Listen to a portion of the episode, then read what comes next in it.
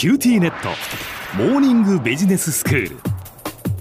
今日の講師は九州大学ビジネススクールでファイナンシャルマネジメントがご専門の平松拓先生です。よろしくお願いします。よろしくお願いします。先生今日はどういうお話でしょうか？最近ですね中央銀行がこうデジタル通貨を発行すると。まあそういったような話がまあちょっと話題になっているかと思うんですね。はいまあ、背景には昨年、フェイスブックがですね公表したデジタル通貨リブラと、うん、まあ、これの発行計画があったりあるいはその中国によるデジタル人民元構想、まあ、こういったものに対する警戒感が先進国の中央銀行の中にあると言われてるんですけれども、はい、まあ、今回と次回の2回ですねこのリブラと中央銀行のデジタル通貨について、まあ、ちょっとお話をしてみたいと思います。はいで中央銀行の発行するデジタル通貨は CBDC セントラルバンクデジタルカレンシーと呼ばれるんですけれども、うん、まあ、昨年の末にですね、まあ、日銀とか欧州中央銀行などの、まあ、複数のえーまあ、先進国の中央銀行がですね、まあ、その発行に向けた共同研究に、まあ、着手すると、まあ、そういう報道があったんですね。はい。でその温度を取ったのはイギリスの中央銀行で、まあ、他に参加をするのは、まあ、独自にこの CBDC の発行計画を持っているスウェーデンの中央銀行や、うん、えー、スイス、カナダの中央銀行、まあ、そして国際決済銀行 BIS、まあ、あのなどなんですね、うん、でその共同研究ではまずはその CBDC の利点や、まあ、課題それに対してその対応策などについてこう議論すると、まあ、そういうことのようなんですけれども、はい、まあ、このメンバーの中にですねアメリカの中央銀行である FRB がまあ含まれてないということもですねちょっと憶測を読んだりしたんですね。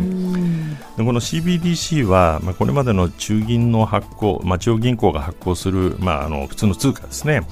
まあ、こういったもののその発行、鋳造を伴わずにですねまたその中銀とそれから銀行システムによるこう元帳で管理されているわけではなくて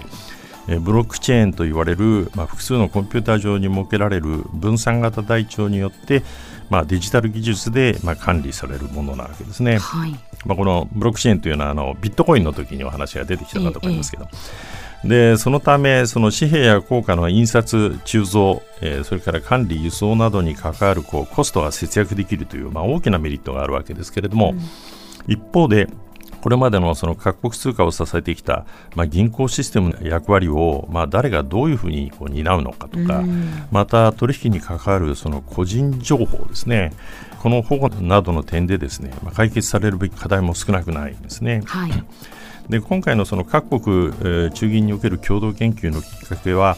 えーまあ、フェイスブックが昨年6月、えー、自社の交流サイトの利用者向けにですね、まあ、独自の決済手段こうリブラを提供するという、まあ、計画を発表したことなわけですけれども、まあ、このデジタル通貨は既存通貨、まあ、これまでの通貨を裏付けに発行されるという点で何の裏付け資産も持たないでこうアルゴリズムコンピューターの計算によって発行量を管理することでのみその価値のよりどころとするそのビットコインなどの暗号資産ですね、よりもその現行の各国通貨にまあ近い性格を持っていると、まあ、いうことはあるんですけれども、はい、まあ、一方でそのビットコイン同様にですね国際決済手段として用いれば為替リスクやまあ高い取扱手数料がまあ必要ないなどの利点も多くてですね。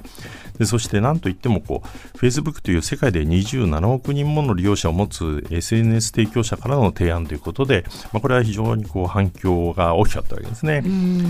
で、まあ、このリブラ、まあ、既存通貨に対するその価値は、まあ、変動はするものの、まあ、ビットコインのような大幅な変動にはなりにくいと、うん、で利便性が高いことに加えて、まあ、そのフェイスブックによる、え構想という、まあ、信頼感もあることから一旦導入されればですね、まあ、急速に広がって、まあ、既存通貨での取引にとって変わることも、まあ、考えられるわけです、はい、でですね、まあ、そうなるとそのマネーロンダリングの懸念ばかりでなくてまあ、当局による金融政策手段、効果もまあ失われてしまうと、まあ、そういうことがこう懸念されたわけですね。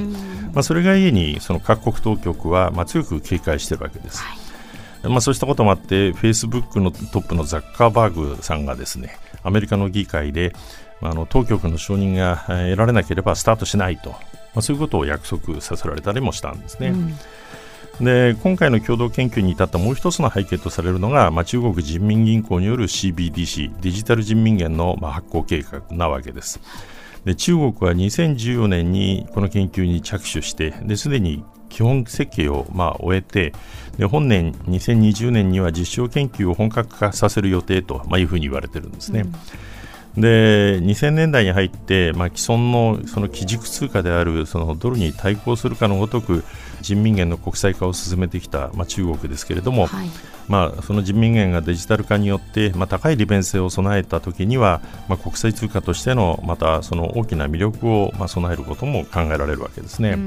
まあ、いずれにせよこうデジタル通貨の利便性は、まあ、非常に高いので将来にわたって、まあ、これまでのアナログ通貨が使い続けられるということはもうあのだんだん想定しがたくなっていると思うんですね、はい、まあ、だからといってその政府のコントロールが及ばない形でデジタル通貨が発行されて既存通貨から大量の取引シフトが起きれば、まあ、中銀による金融政策も効果を失うばかりか、まあ、既存の金融システム全体の崩壊にもつながりかねないと。うん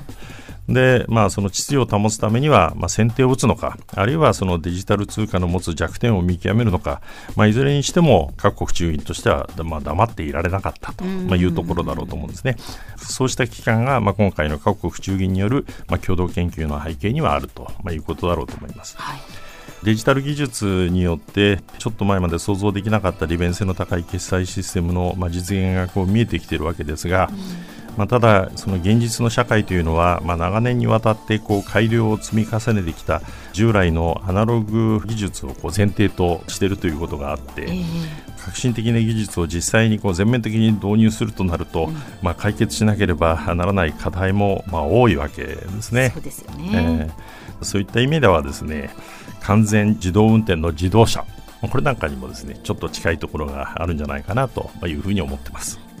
では先生今日のまとめをお願いします、はいえー、日銀など主要国の中央銀行が、まあ、中央銀行デジタル通貨 CBDC の共同研究に踏み切った背景には、まあ、Facebook がデジタル決済手段リブラの提供を表明するなどデジタル決済手段への、まあ、移行を無視できなくなったことがあるが非常にこう利便性の高い技術ではあるものの、まあ、全面的な導入にはまだ解決すべき、まあ、課題も多いと言えると思います。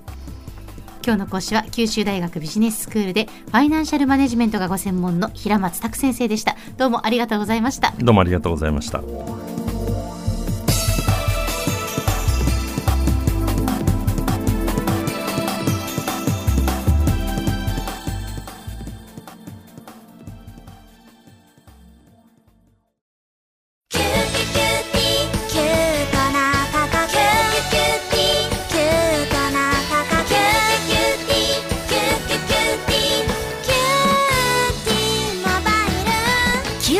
のキューティーモバイル。月々税抜き990円から。お近くのショップまたはウェブへ。